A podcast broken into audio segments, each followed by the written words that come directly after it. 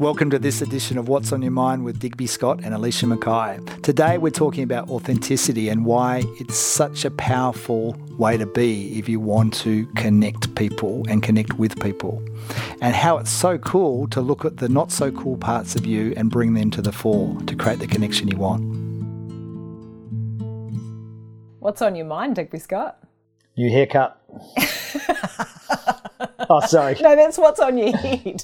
It's on my head. I want to know what's in it, not what's on it. Say that again. What's on your mind, Digby Scott? Uh, authenticity. Authenticity, I reckon, is on my mind at the moment. Is this because of the haircut? I found my. Well, no, I'm authentic regardless of haircut, mate. So,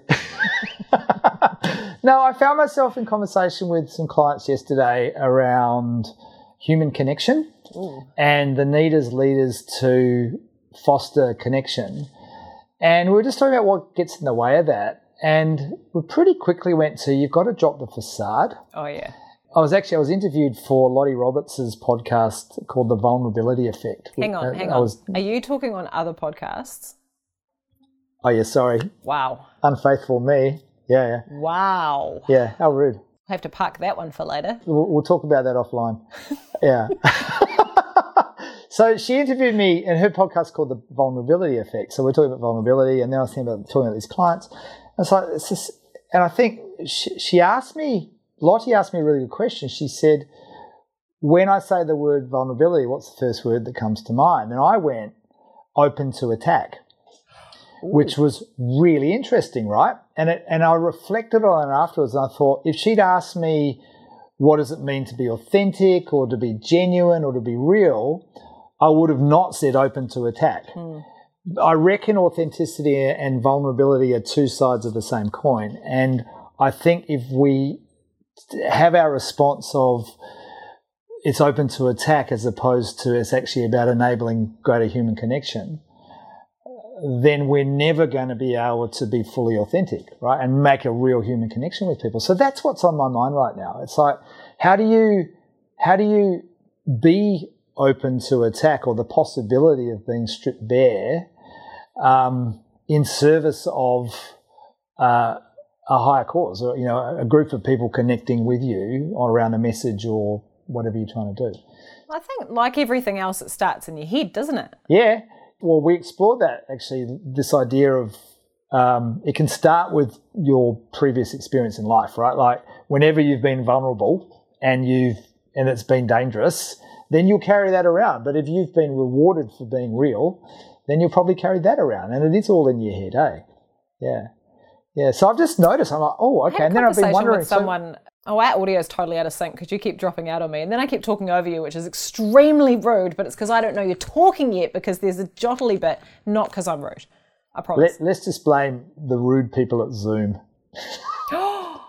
Somebody told me in a workshop this morning that the market capitalization of Zoom is now more than all of the American airline industry combined.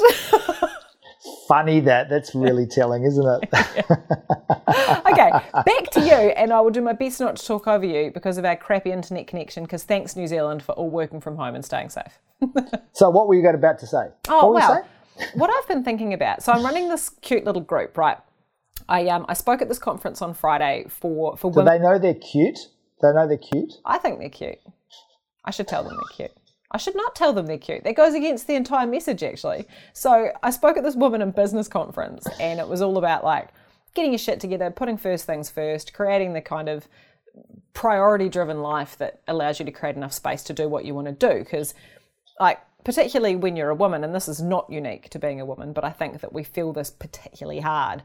Um, you know, we carry so much of other people's shit and we make so much space for other people's shit that it's really hard sometimes to make sure that we are living with intention and doing our own stuff.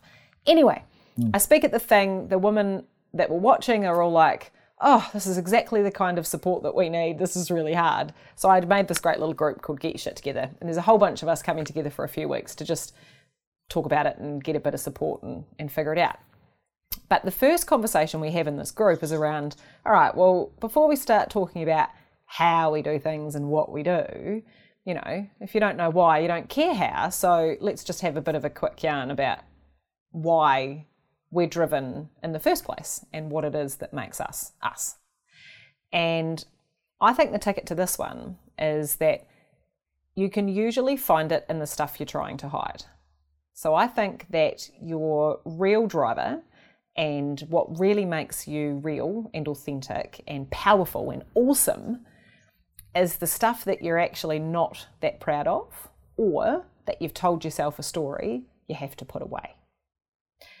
And so we've been exploring this idea in the group that if you dig deep through your story and you find the stuff that you've been pushing down, there's some real gems in there. And I think that's what some of that authenticity stuff is about, is about reframing the bad to make it your superpower. Yeah, yeah. Well, our friend Georgia Murch would say that's your flawsomeness. Oh yes, right? flawsome.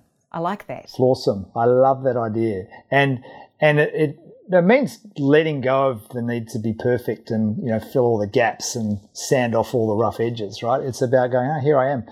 Uh, and I think the more I've practiced that in front of groups of people on the stage, on webinars, whatever it is, and just kind of going, oh yeah, look, I'm not going to be perfect, but I'm going to be in service. And actually, by being real, I'm going to even be more in service. It's it's funny. It's it's terrifying to start with, and then what I've found, without question, the vast majority of people respond in a positive way. They go, "Oh, that's you. Oh, that means I can be me." I was about cool. to say, you know, why they love that is because it's yeah. it gives you permission.